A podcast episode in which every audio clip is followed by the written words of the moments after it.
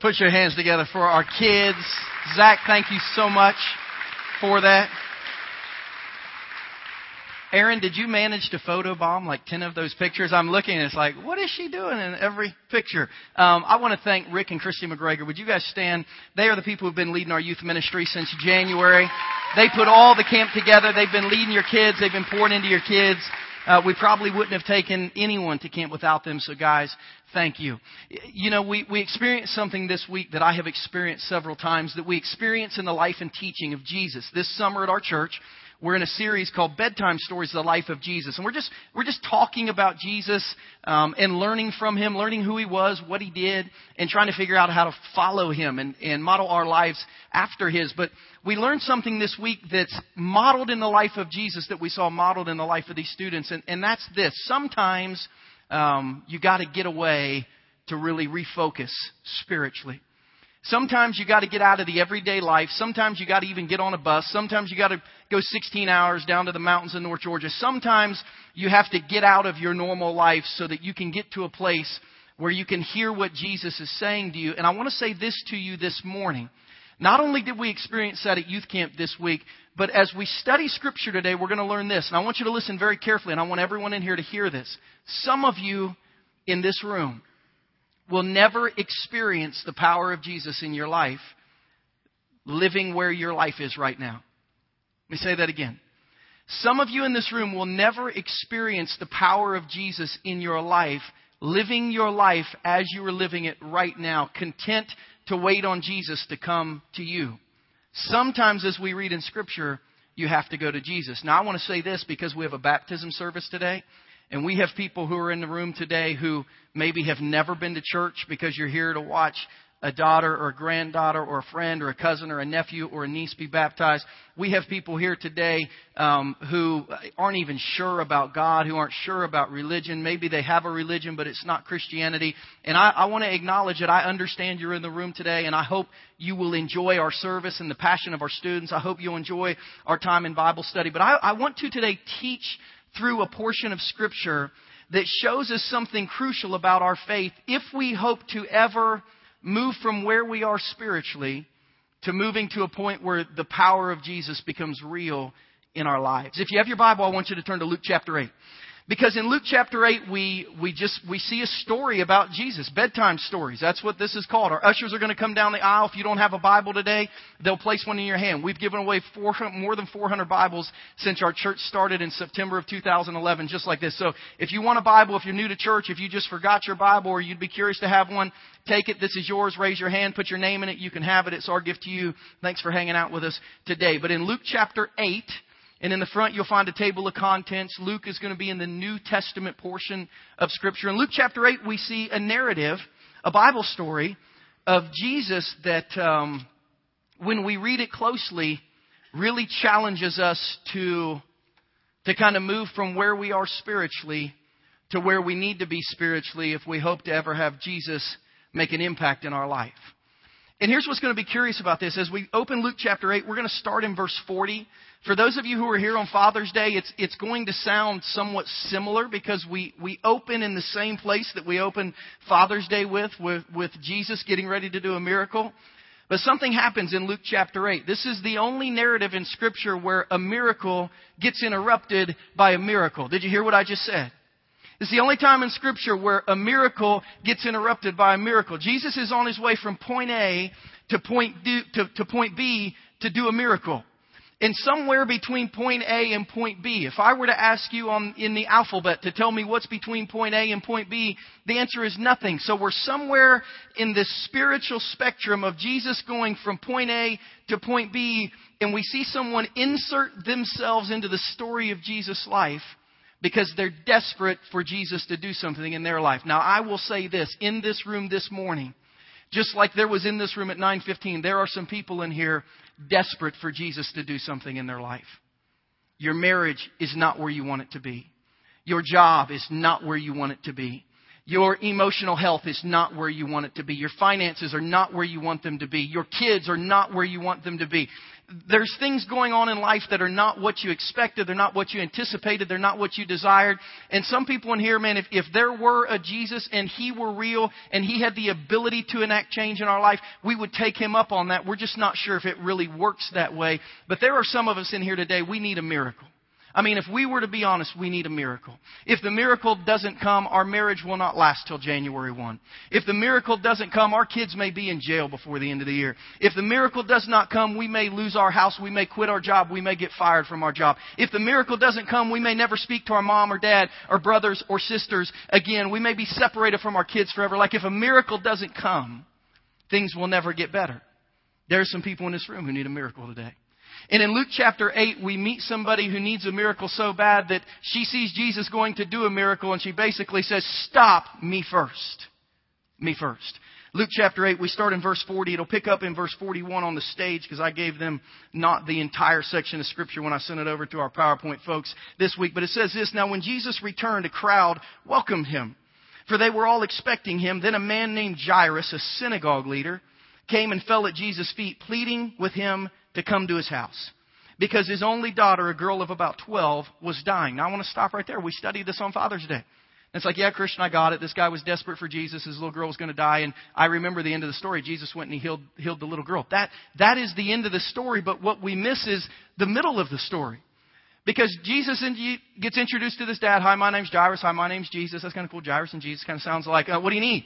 Uh, my little girl's sick and dying. I need your help. Okay, where are we going? And they start walking to his house. And somewhere between realizing there's a need and going to meet that need, we get interrupted by someone so desperate for the power of Jesus in her life that she literally breaks into the pages of Scripture and is remembered forever. So I'm going to start in verse 41 again because it, it continues the best that way in the text. Then a man named Jairus a synagogue leader came and fell at Jesus' feet, pleading with him to come to his house because his only daughter, a girl of about 12, was dying. As Jesus was on his way, the crowds almost crushed him. And a woman was there who'd been subject to bleeding for 12 years, but no one could heal her. She came up behind him and she touched the edge of his cloak, and immediately her bleeding stopped. Who touched me? Jesus asked. When they all denied it, Peter said, Master, the people are crowding and pressing against you. But Jesus said, Someone touched me. I know that power has gone out from me.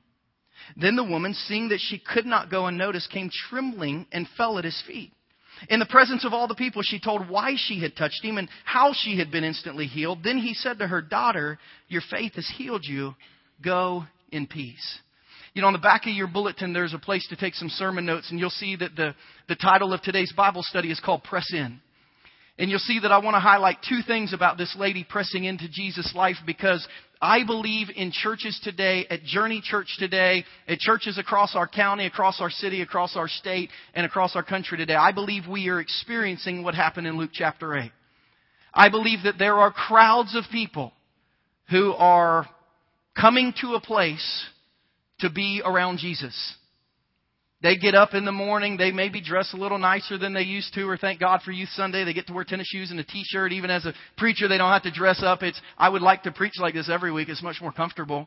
And they get up and they come to church, and they come to church to be around Jesus, but they really don't come to church expecting Jesus to do anything, anticipating Jesus to do anything. They've really not even stopped to think whether or not they need Jesus to do anything. They're just, they're just coming to church.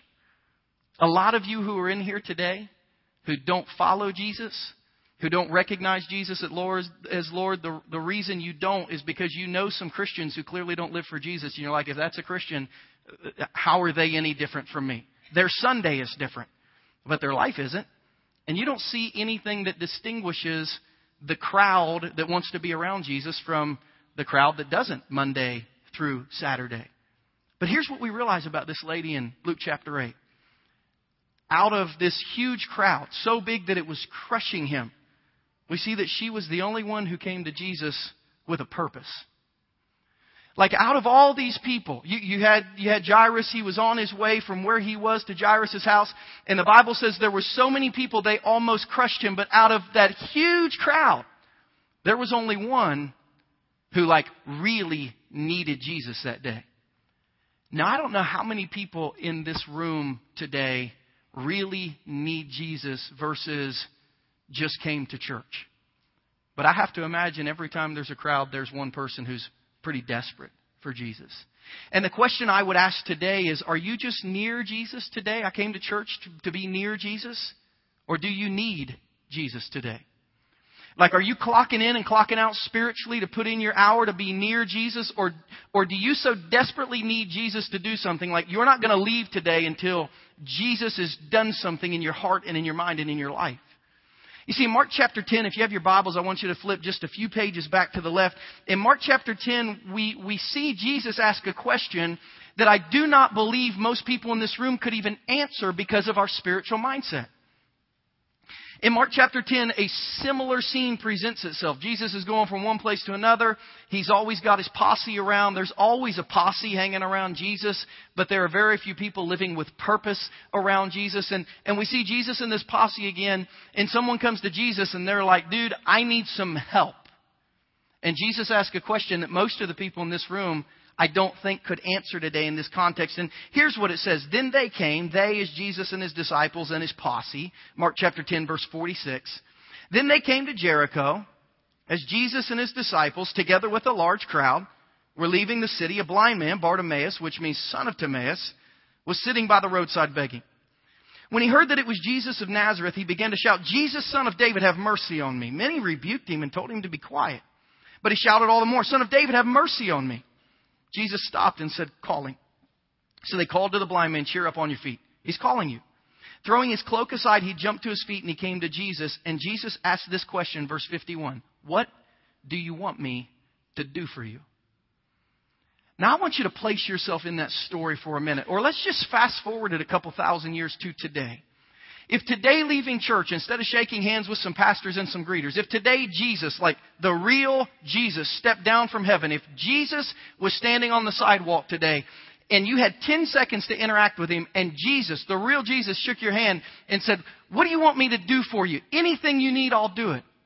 How many of us couldn't even think of an answer because we have stopped living with the anticipation and the expectation and the desperation that without Jesus we really can't go on living? I asked a hundred leaders that question at camp this week, a hundred adult leaders who were there with their students. If you had 10 seconds to answer the question right now, what do you need Jesus to do for you today? 10, 9, 8. Most of them said, I don't know. Like, I don't even think of Jesus in those ways. And the truth is, we sit around wondering, Lord, how's my marriage ever going to make it? God, how are my finances ever going to get settled? God, that busted relationship that I've been a part of. God, I lost my license with my third DUI. I might go to jail. God, I'm addicted to alcohol or drugs. God, I'm addicted to pornography. God, I don't think my kids love me or their siblings. Uh, God, I think I'm going to lose my job. God, I just did lose my job. God, I'm afraid I'm going to lose my house. God, my dad or my mom or my grandma or my grandpa or my uncles or aunts are dying of cancer. How many of us have quit being so desperate for Jesus that when Jesus says, what do you need? It's like, I don't, I don't even know. Um, I'm not sure. I guess I just came to church to be near Jesus, but I really haven't thought about um, how, how I need Him. And we see this woman who's like, no, no, no, it's not enough to be a part of the crowd. Like, I need something from Jesus. You know, we would say that Jesus offers salvation and we need that, right? But doesn't Jesus also give us the, the source of our strength inside? Doesn't He also supply hope to those who are hopeless? Doesn't He supply strength for those who are weak? I mean, there's a lot of things that Jesus does, but a lot of us are content to just be a part of the crowd, just to kind of watch the Jesus show without ever getting close to Him, but not this lady. She needed Jesus and she needed Him badly. This morning, are you part of the posse or are you a person of purpose? Why did you come to church this morning? What do you need for Jesus or have you even ever thought about that? What do you need from Jesus? The second thing we learn about this lady in this narrative is that spiritual power always is in spiritual perspective. Spiritual power is always in spiritual perspective. The truth about this lady, as you heard me say, if some of you remain where you are in life, you'll never experience the power of Jesus. If this lady would have sat on the edge of the crowd, Jesus would have never looked at her, looked at her. He would have never spoken to her. He would have never healed her because he wasn't really focused on her at the time. He was doing something else, but she forced the spiritual issue on him. Bartimaeus, if he hadn't yelled and yelled and yelled and yelled, Jesus had already passed by him. And some of you are sitting in your chair and you're like, if Jesus wants me, he can come to me. And you've watched him walk right by when he's waiting for you to yell, Jesus! And if you'll get out of your chair and come to him, he'll help you. You know, we have a spiritual attitude today is if Jesus wants me to love him, he can come to me. But Jesus said in scripture, come to me. Have any of you as parents ever been with your kids in a grocery store or someplace and they're kind of getting, uh, getting out of hand and you're like, come here right now. And they don't come? And then you're like, come here, you know, going to grit your teeth like right now. Like, I'm going to spank you so hard, I'm going to pull your pants down, I'm going to start you come here right. I mean, like, some of us are in this grudge match with Jesus. Jesus is like, if you want help, just come. And we're like, no, you come. And Jesus is like, no, you don't understand. Like, if you want help, come on. And you're like, no, you come on. And Jesus isn't playing games. You know what? Because he's on the way to help someone else who's already walking towards him. And we see that spiritual power is always in spiritual perspective. Look at Peter's perspective in Luke chapter 8, verse 45. Jesus is having this conversation with Peter. The crowd's about to, about to crush him. He feels someone come to him with purpose and the power. The, the crowd is so thick he doesn't know who it is, but he feels that someone has reached out to touch him. And Jesus says in Luke 8:45, "Who touched me?" And here's Peter's perspective. When they all denied it, Peter said, "Master, the people are crowding and pressing against you. Peter's answer was this, like Jesus, like, everyone's touching you. Like Peter would walk in a room like today and, and, and we would, you know, Jesus would say, Peter, how many of these people do you think are desperate for me? And Peter would be like, well, probably all of them, like they're all at church. And Jesus said, no, no, not all of them. But there's one, there's two. They're like, they're not going to leave here today until they have grabbed hold of me in a life changing manner. See, here, here was Jesus' perspective. Peter's perspective was that, you know, it kind of looks like everyone's touching you. And Jesus said, No, you don't understand, Peter. It's not just the people who are around, it's people who are living with purpose. When they all denied it, Peter said, Master, the, the people are crowding around you. But Jesus said, Someone touched me. I know because the power has gone out from me. You know, as I read this text and I read Jesus' word in Luke 8 46, I realize this spiritual fact. It's the, it's the intentional pursuit of Jesus that sets people apart spiritually. Who are the people who really experience the power of God? The people who are really uh, pursuing the power of God. Who are the people who really experience Jesus touching their heart, calming their nerves, giving them peace? The people who are really pursuing Jesus doing that in their lives. And in Luke 8:46, Peter said, "Look, "You know, there's like a bunch of people around." And Jesus said, "No, no, no, no. There, there's someone particular here who like really needs me and my power is going to flow to them to help what their need is today. Now Jesus stopped the crowd and he's like, "Who was it?" And this lady stepped out from the crowd and she kind of said, "Here's who I am and here's what I needed and here's why I came and here's here's what's happened." And she gave what we call a testimony. She's like, "Here's why I needed Jesus and here's what Jesus did in my life."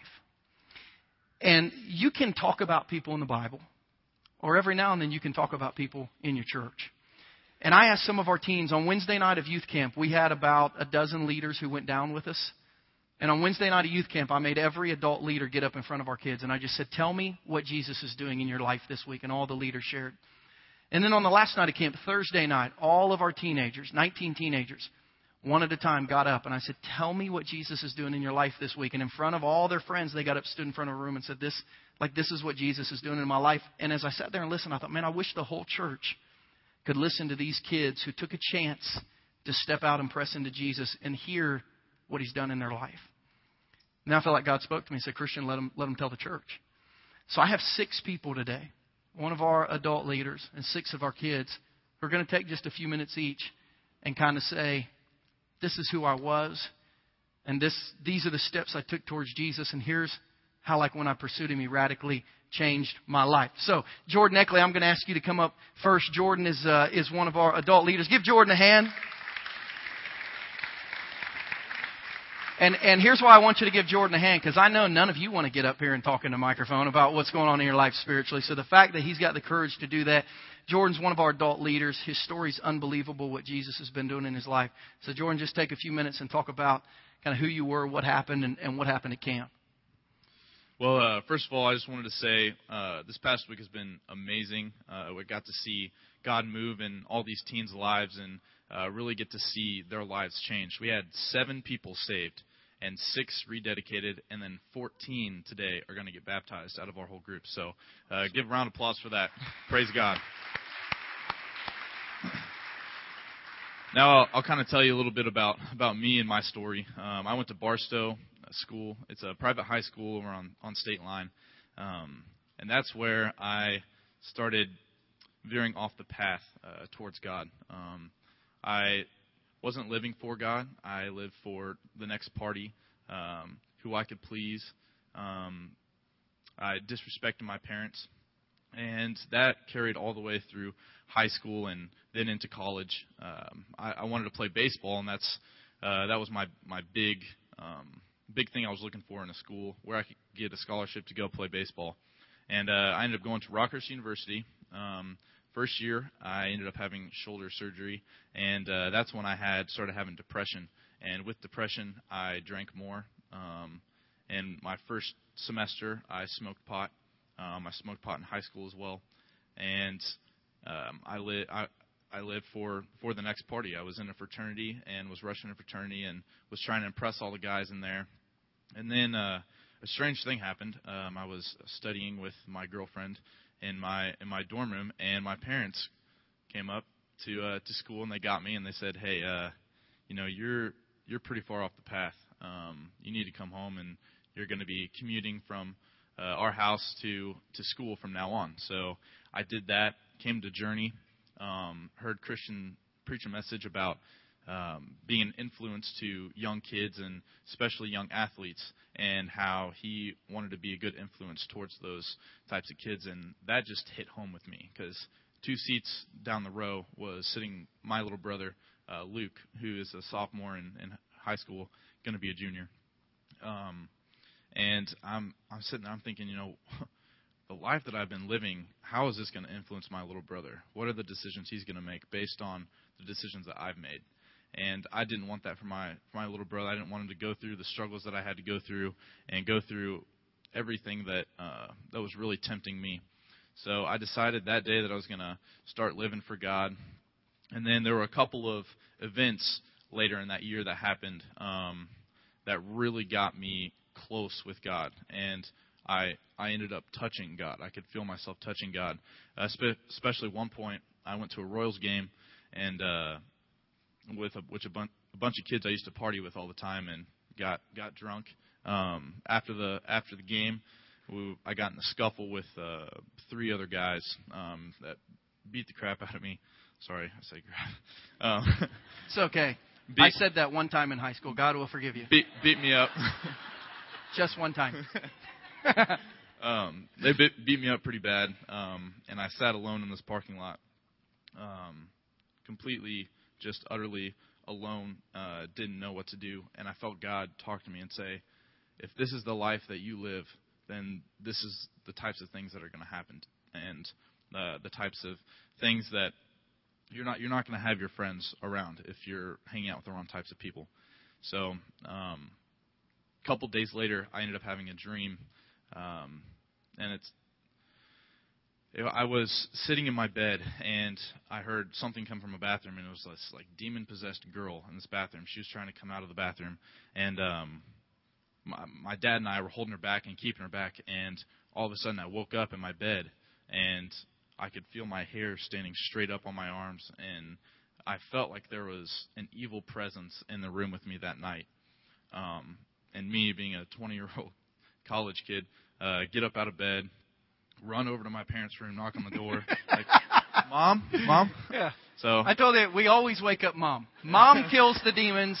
Dad is too tired. We just let him sleep. Yep. Um, so I get my mom up, and my mom and my dad uh, both sat up with me for probably about an hour, hour and a half that night, and we talked about um, that was my old life. The demon possessed girl was my old life, trying to come back.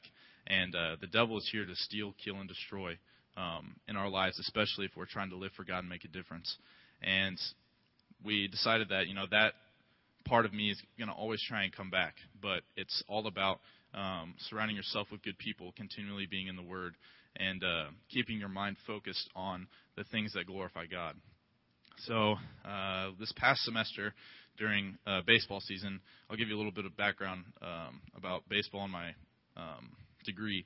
I was halfway done with my economics degree. I was pursuing a minor in Spanish, and um, I was a starter on our baseball team and made first team all conference as a freshman. Um, I don't tell you that to brag. I just tell you that because of the uh, I had solidified my spot on a baseball team, uh, a Division two baseball team. However, in the middle of the semester, um, God really laid it on my heart that I should pursue ministry. And I was sitting in the middle of a class one day, and God just put that on me, put that on my heart, and I was like, "Wow, okay, well, uh, I guess I'll I'll try and pursue this." So I called Christian and some other people that were close to me in my life, and I told them what was going on, and um, I talked to my parents about it, and I was literally ready to transfer like that day um, from Rockhurst to another school. But my family and I decided, you know, it wouldn't be smart to do that. I'd lose some credits, and uh, I'd have to sit out that year for baseball. So I just decided to stick it out.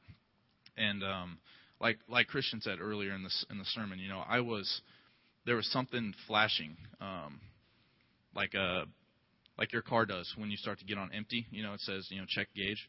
Uh, I was God was telling me, you know, check your gauge. You need to do something. And I decided, no, I'm just going to keep going. I'm going to keep pursuing what I'm going to pursue in my life. And I never stopped and uh, refueled um, in my life and got that next boost spiritually. So uh, this past summer, uh, literally a week ago, um, I decided, my family and I came together and we decided that it was smart for me to continue to pursue uh, ministry. So one week ago, within two days, I was I was at Rockhurst, and within two days, I'm now going to Mid American Nazarene. And um, before I made that transfer, I had called the a couple coaches there, and they said I needed to tell my coach at Rockhurst that I'm thinking about transferring. Um, and I had no idea what the scholarship opportunity would be like at Mid America, and um, I didn't know what the coach was like, the, the baseball program, but I decided I was going to make a full leap of faith uh, with God and trust God that He was going to do something special in my life. So I did it. I told my coach, and now I have the same exact scholarship um, to Mid America. The baseball program is absolutely awesome. I love the coach, and um, I'm really excited to see what God is going to do in in my life and uh, to help out with the ministry here and and with youth and pursue that. So awesome, Jordan. We're proud of you, man. Thank you. Good job, Haley McVeigh. Where you at, Haley? Haley is uh, Haley's one of our students who's going to be a sophomore at Belton High School. Um, just one of the coolest kids that you'll ever meet. Uh, and uh, man, her her story is cool. What she's been through the last year, what she's experienced, and what God is doing on her heart. So, Haley, tell us what God did in you last week. I can't really think of a better word to describe this week than boom sauce. Um, None of us know what that means. Do you even know what that means? No, but Taylor okay, might use all right. it. Sounds so cool. You're right. I You're thought right. it sounded cool. I think cool. it means really cool. Yeah. All right. Um, last year at camp, I rededicated my life, and I was pretty strong. You know, I read my Bible every day. Um, but then school started, and I got busy with sports and homework and everything else in between that. And um, I lost my fire. And around uh, May, the end of the school year, I was like, okay, I'm ready for camp. I need this camp. I wanted a change.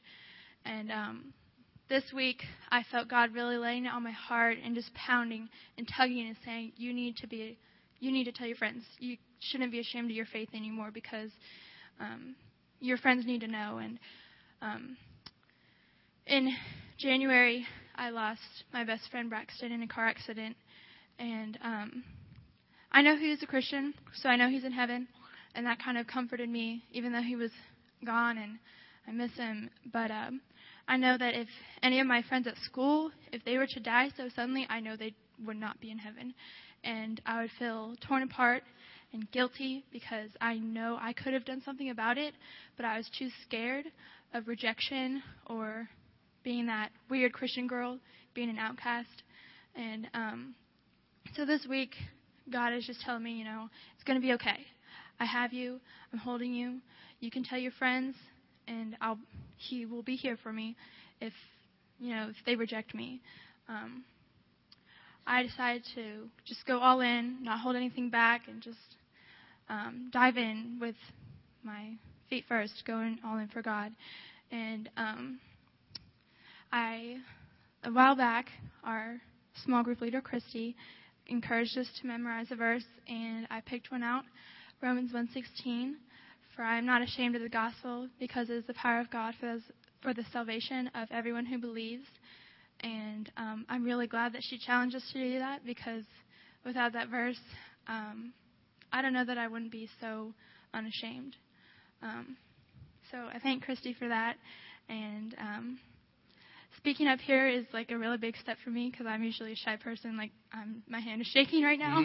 and, um, so that, that's why you wear one of these. So people, they can't see your hand shaking because it's stuck on your face. um, so like I'm really working on being bold and stepping out for Christ. So this is really helping me a lot. So we're proud of you. Good job, Haley. Casey Hammock come talk to us. Casey Hammock is one of our students who just graduated from Blue Valley Northwest High School um, and has had a, uh, a cool experience just in the last year spiritually from where she's uh, come from to where she's going. Uh, so I asked her to uh, to come and share just a uh, a little bit of what's going on in her life and what God's uh, pushing her towards. Um, well, first I'd actually like to say to all the students, um, I meant to say this last service, but I forgot. But um, especially to Haley, who said that she sometimes is kind of afraid because she doesn't feel like she can make a difference because she's so young.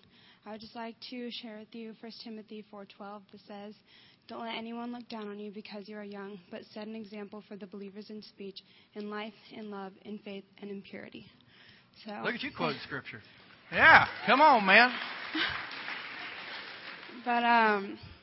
Boom sauce whatever that means. but um, anyway, so this year at camp, um, God really spoke to me. Well, I'll start with last year actually. Um, last year at camp, God um, revealed the passion that I have to study His Word. Um, which, if you don't really study it in depth, you're really missing out because it is awesome. And that word is completely overused, but it is awesome. And um, but anyway, so last year at camp, I pretty much every day during free time would go find a little quiet corner in the lobby and study my Bible, and um, which most of the girls didn't really like. They were trying to get me to do stuff. It's very boring. Thanks. It's okay. Not Um, that studying your Bible's boring, but during free time at a camp, a little bit. That's But- all right. Go ahead. Anyway, so this year, going back, I kind of planned to do the same thing because, um, especially being at home um, or having the summer, I've just gotten really busy and haven't always had the time to do it. So um, having like four hours a day, you know, to just study my Bible, that's pretty cool. But on the first full day of camp, um, after the morning service, Brandon Golden um, pulled me aside after that service, and he was like, "I figured you out." You're an introvert with extrovert tendencies. I just kind of stared at him blankly, like, what the heck are you talking about, bro? and um, he explained basically um, that most time I'm more introverted and um, quiet and reflexive and stuff like that, reflective and stuff. Um, but every once in a while, in like a smaller setting or um, where I'm comfortable, I branch out more and I'm more extroverted and a little crazier, and more fun, I guess. Anyway, so that night um, at the evening service, I he was sitting a couple seats down from me, and I just leaned over and I told him, "This service, I'm going to be an extrovert." And so, um, as the speaker was trying to get everyone revved up and stuff, I actually got involved and um, had fun and just was more enthusiastic, I guess. And then um, kind of liked it, so I continued to do it the rest of the week, and I um, did more activities. Um, I spent a lot of time with the girls and the rest of the group uh, at the lake. I even got in the lake twice. Mm-hmm. Mm-hmm. Yeah. and um, Without her Bible. um, and um, then Wednesday morning, Danielle was speaking um, uh, for the girls' breakout session, and she was getting some volunteers from our group to um, have a little dance party at the beginning of service and get everyone kind of revved up and excited, which I would never ever dance in front of people in my life. I think I've only done that like once before this week, but I volunteered for some reason, and um, it was really fun and um, just things like that. And then I led a small, gr- a little Bible study with all the girls one morning, and um, anyway, basically through all of this, God um, revealed to me that He wanted me to be a pastor, which I had felt call- God called me to ministry the summer between eighth grade and my freshman year. Um, it was the only time in my entire life that I can remember ever believing, like undeniably, being undeniably sure of anything, um, which was that. And um, but this week, through like showing me that I can get in front of a group of people and I can stand on a stage in front of all you people um, and talk and not pass out, um, was just um, amazing. And so, yeah. It's cool. I told the that Beth Moore has to retire someday, so somebody somebody might as well take her place. Casey, we're proud of you. Zach, come on, Zach. Zach, who uh, who made our camp video, is going to be a junior at Lee's Summit West uh, next year. So we're uh, we're meeting in the middle school of the school that eventually goes to Lee's Summit West. Zach, tell us, uh, man, first, wasn't his video awesome? I mean, what a talented kid. Good, good job. Tell us what God did in your life this week. All right. So I always grew up in a Christian family, and my family went to church, but with life comes stress, and it just with the stress, I I never really wanted to go to church. I I pushed it off, and I would maybe go every other week, and eventually it got to the point where I'd maybe show up for the Christmas service, and I just I did not like the way I was going. I always felt like something was missing and that I was lost. And I finally, God spoke to me and said, Zach, go to church. And so some of our friends that go here, they said, come, why don't you come to church with us? So I decided to come and I really, really enjoyed this church. Just the youth group and everybody was just so there with me. And they, they approached me with this, this camp. And so I, I thought about it and my parents pushed me and they said, it'll be really good for you. Go do it. And so I went on this camp and I was not expect, knowing what to expect. I was thinking maybe hang out at the lake, go to sing some songs, do something, but it was life life changing. I have never felt more passionate about being with God than that first night. A man called Tony Noland was was speaking, and it just hit hit right right in the heart. And that night, I gave my life to God, and it was the best decision I ever made. And Amen. I uh, ever, ever since that night, I was thinking of the bad relationships I need to get out of and get rid of that bad music and just just do what I need to do to honor God. And I just I grow I grew so well, close to all of my my friends that went down with me, and just I want to do everything I can to honor God, and I I finally feel inner peace with me. So Amen. Amen. Good word. Awesome, awesome, awesome. Juliana, where you at? Two more. Don't y'all see why youth camp's so fun? I mean, we did this like every day for four days. We just sit around and say, "All right, your turn. Um, what's God doing now?" And I told him everyone has to talk, or you're not allowed to leave the room. So everyone eventually opened up about what uh, what was going on. And man, the courage to get on stage at church and talk about it. Juliana, tell us what's going on. This is Juliana. She's going to be a junior at Shawnee Mission South uh, High School. Okay, um, last year at Go Tell, I rededicated my life to Christ, and over the summer, I got really close with God, but I never got in like a normal routine. And so by the time school started, my path just became really blurry, and I just started to lose my way. And I, right before camp, actually, I was starting, and I really wanted to like refocus my life for Christ. And I knew going to Go Tell would really help me. And then I remember, like, on the first night, um, Exodus gets up on stage, and we all crowd around the stage, and we're all praising and singing as loud as we can. I forgot how much I loved worship. And um, I feel like almost every night and morning that, like, God was telling me, you need a witness to your friends, because I've never witnessed to my friends or my family. And I just really laid on my heart that I had to do that. And I also realized that um, my sister, I need to witness to her because I'm probably the only Christian that can really reach out to her. And I just really needed to do that. And I'm going to try really hard to witness to everybody and do my best. You will do awesome. You will do awesome, Jules. Uh, Chase! Chase, Chase, Chase. Where you at? This is. your little sister's got your back, man. Um, this is this is Chase. He's going to be a freshman at Grain Valley High School. Um, one of the most influential kids in our youth ministry. Has some cool things happening in his life this week. Tell us what God did in your heart this week, Chase. All right. Well, um, first thing, me and the camp was awesome. I wish everybody could have went. I mean, it was great. I went last year. Um, I had a great time. I realized, man, this is awesome. I want this for the rest of my life. I came back on fire for God. I was doing great. and read my Bible like every day, praying. I memorized Romans 12, the whole chapter. I mean, really close to my parents. Had some good friends, and I was like, I got this. I can do this. And then school came. I was like, man, definitely harder than I thought. Maybe this is too hard halfway through the year, I'm like, I quit. I'm done. Forget it. Push God away. Never thought about him. I was like, whatever. I was in sin that I shouldn't be in. I was doing stuff that I shouldn't be doing. I didn't care really about anybody. Only cared about myself. Had bad friends. Did bad things. Get away from my parents. Um, kind of pushed them away. Didn't want anything to do with them. And then I realized, yeah, I, this this is not the life I wanted and I noticed that youth camp was coming. I was like, man, I need to I need to go to that. So I brought two of my friends, went down there.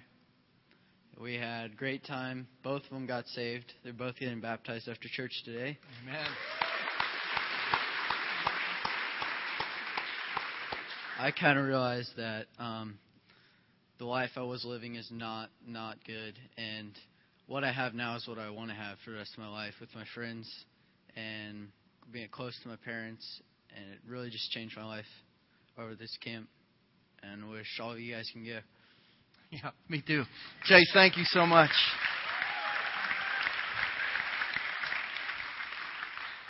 Luke 8:46, you don't have to read it in your Bible, it'll be on the screen behind me. Jesus said someone touched me. I'm telling you, someone touched me. And the power has gone out of me into them. You have seen these kids that have, that have fought through the crowd, that have pressed through the sin, that have fought through the difficulties. And this week they have touched Jesus. And you can just, I mean, like you can feel the power of Jesus seeping out of them. Like, like they're oozing with the presence of God and what He has done in their life. My question is have you ever touched Jesus like that? Do you need Jesus like that, or are you content to be near Jesus? Is it just enough to come to church? Or is there something you need today? Do you need Him to touch your marriage? Do you need Him to touch your addiction? Do you need Him to do a miracle in your finances? Do you need Him to repair a relationship? Do you need Him to, to to step into a bad habit that's that's always making you look foolish around other people. Like, what do you need Jesus to do for you? That's the question this morning. And we're going to end this service like we ended almost every service at camp with giving you an opportunity not only in your heart to respond, but sometimes the spiritual moments of our life need to be partnered with physical moments for us to really prove to Jesus we're serious. So here's how we're going to end this service in just a second. I'll ask you to pray with me. And I know there are some people in this room that need Jesus today. Like you need an intervention. I know there are some parents who are listening to their kids on the stage saying, Where we are is not good enough anymore because they just sprinted by us spiritually. I know there's some big brothers and big sisters and little brothers and little sisters. I know there's some friends and family. I know there's some people here today who, you know, being at church is nice, but the reality of your life when you get home from church tonight is too overwhelming unless Jesus does something and you've not yet said, help. Help. And we learn from Luke chapter 8 that sometimes you, sometimes being in the crowd isn't enough. Sometimes you got to figure out how to get all the way to Jesus to grab hold and say, Help. So, in just a minute, I'm going to ask you to pray with me. And today, if you need Jesus to do something in your life, if there is a need in your life financial, emotional, spiritual, relational, physical I'm going to ask you as we pray to get out of your seats, to come to the front of this basketball court, to kneel on this hardwood floor as if it's an altar. By physically coming, you're spiritually saying, Jesus, I am going to pursue you. I'm not just going to hang out, I'm going to pursue you until you help me with this. And I'm going to invite you just to talk to God today. Now, in the first service, we did this by faith.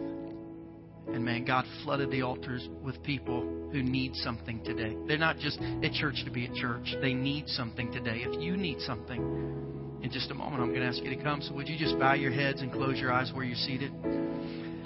And with every head bowed and every eye closed, if there's a need in your life today, if you could spend 10 seconds today with Jesus and He would say, What do you need? What do you need? What do you need Him to do? Would you, like this woman, take a chance? She has exhausted everything. She had tried everything else and nothing had worked. And she thought, might as well try Jesus too. And it clicked. And it worked. And he changed her. Maybe Jesus is real. Maybe his power is real. Maybe you have just not pursued him enough to find that out for yourself. Maybe you've thought that rubbing elbows with the crowd that's rubbing elbows with Jesus was enough, and you've learned today that it's not. What do you need Jesus to do for you? If you're in this room today with heads bowed and eyes closed, in just a minute I'm going to count to three. And if you have a need that you want to give to Jesus, if you have something you need to talk to Jesus about, if you have an area of your life that you are desperate for His help in, don't just come to church and leave church and not deal with that. Deal with that today. There's something I'm desperate for. I'm going to count to three, and I'm going to ask you just to get out of your seat. Some of you are going to come, husband and wife together. Some will come as family, some will come as individuals. But I'm going to count to three, and at the count of three, if you are desperate for Jesus to do something in your life today, I'm just going to ask you to come forward, to grab a spot on this hardwood floor, and just to spend some time talking to Jesus as if He's here, and to give Him the burdens of your heart. One, when I say three, I just want you to stand up and come. You won't be the only one, trust me. Two, today you have a need that has to be met by Jesus.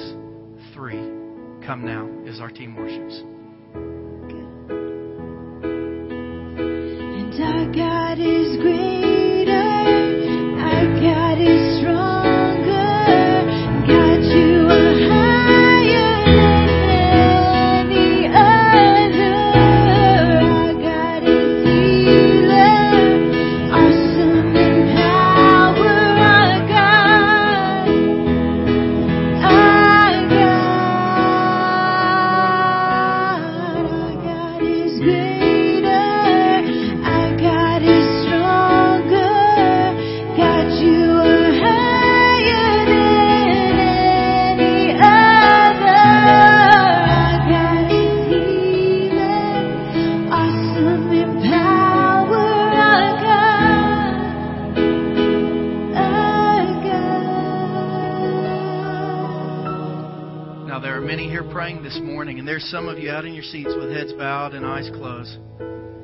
Can't I just pray here? Like, can't I just find Jesus here? What if the woman in Luke chapter 8 would have thought that? Well, maybe Jesus will come to my house. Maybe he'll stop on my brick of the sidewalk. What if blind Bartimaeus in Mark 10 would have thought, well, you know, if, if Jesus comes to me, great. If not, maybe next time. Some of you today, like your heart is pounding out of your chest because you have a need and you would like Jesus to meet it, but you're not willing to step to Him. You're not willing to elbow your way through the crowd. You're not willing to tell your pride and your ego and what people will think about you. You're not telling them all to say, Get out of the way. Today I just need Jesus to help me. And you still need to come because you've got something in your life you need Him to do, and He's waiting on you. So I will count to three one more time. And if you're out there, you say, well, can't he just come here? Sometimes you got to come to him. Remember, come here, Jesus says. The source of power is with him, and we have to come to him. One, two. If you want to come, come now. Three. Our God is stronger. you are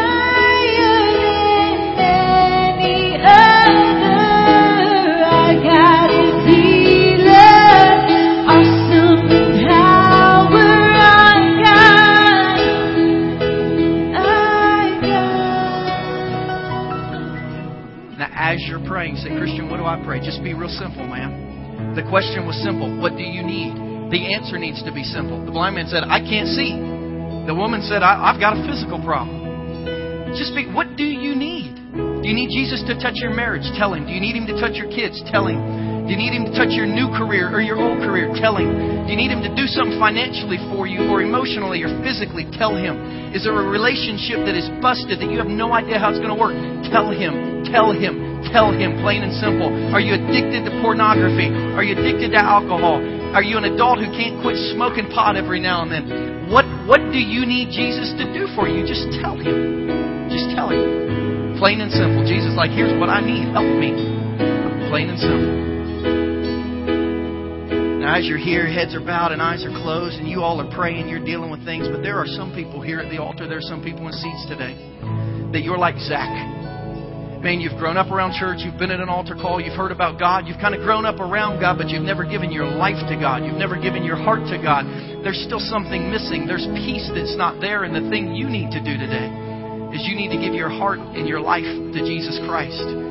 You need to not just be a Christmas and Easter Christian anymore, but you need to say, God, come into my life. I will follow you. I want your eternal life. I want your peace. I want your forgiveness. So if that's you, I'm going to pray a prayer, and I just want you to repeat it in your heart, whether you're sitting in the seats, whether you're down on your knees. If today the prayer of your heart, what you need is to once and for all make peace with God, to commit your life or radically recommit your life, to refocus, to get back on track, like our kids said, then I just want you to pray this prayer. You don't have to pray it out loud. Just in your own heart, pray this Dear God, today I need all of you. It's not enough to just be around you anymore. I need you in my life. I need you in my heart. I need you in my head. I want you in my future. I want you in my eternity. Forgive me of the sins that I have committed that have separated me from you. And bring me closer to you from the inside out. Transform my life. Today I commit or I radically recommit my life to focus on you, to pursue you, to follow you. I need you. Help me today. Come into my heart and come into my life. Heads are bowed and eyes are closed all over. If you just prayed that prayer, whether you're at the altar whether you're sitting in the seats, on the count of three, I'll ask you to raise your hand and hold it up for five seconds so that we can rejoice with what God is doing. If you prayed that prayer on the count of three, I want you to raise your hand and hold it high for five seconds. One, two, three. Raise it up right now, all over. One, two, three, four, five, six, seven, eight, nine, ten, eleven, twelve, thirteen, fourteen, fifteen, sixteen, seventeen, eighteen, nineteen, twenty, twenty-one. 22, 23, 24, 25, 26, 27. Father God, in Jesus' name, we praise you for what you're doing in this place. People saying, I'm going to take a big step towards God or back towards God. God, we need you. It's not enough to just come to church anymore. We need you. It's got to be real. We need more. Like Chase said, it's too hard to go a year on the power of one decision. We need you every day. We need you today. We commit our lives. We recommit our lives. We give you our church. We say, Lord, to let us stand out so we can make a difference in this community. God, we love you. God, we need you. God, we're desperate for you. Help us today. What do we need? We need Jesus. Come into our heart and lives in a new way. We love you. We praise you. Thank you for moving in our midst today. In Jesus' name, everyone said, Amen. Let's stand and worship all over this house. Let's stand and worship. Lift it up, church, your voices. Our God the great God we sing about.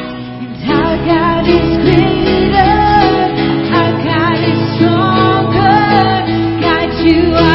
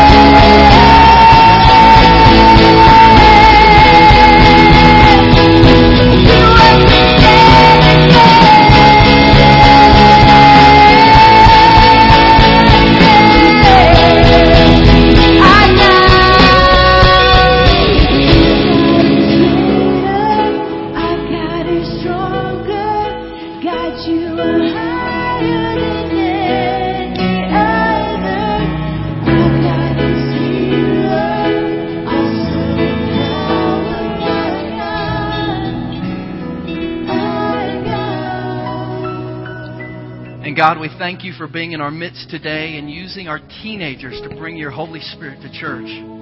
What a great day, God. Thank you for the decisions that were made all over the house today. And God, as we walk now away from church, may we walk towards you.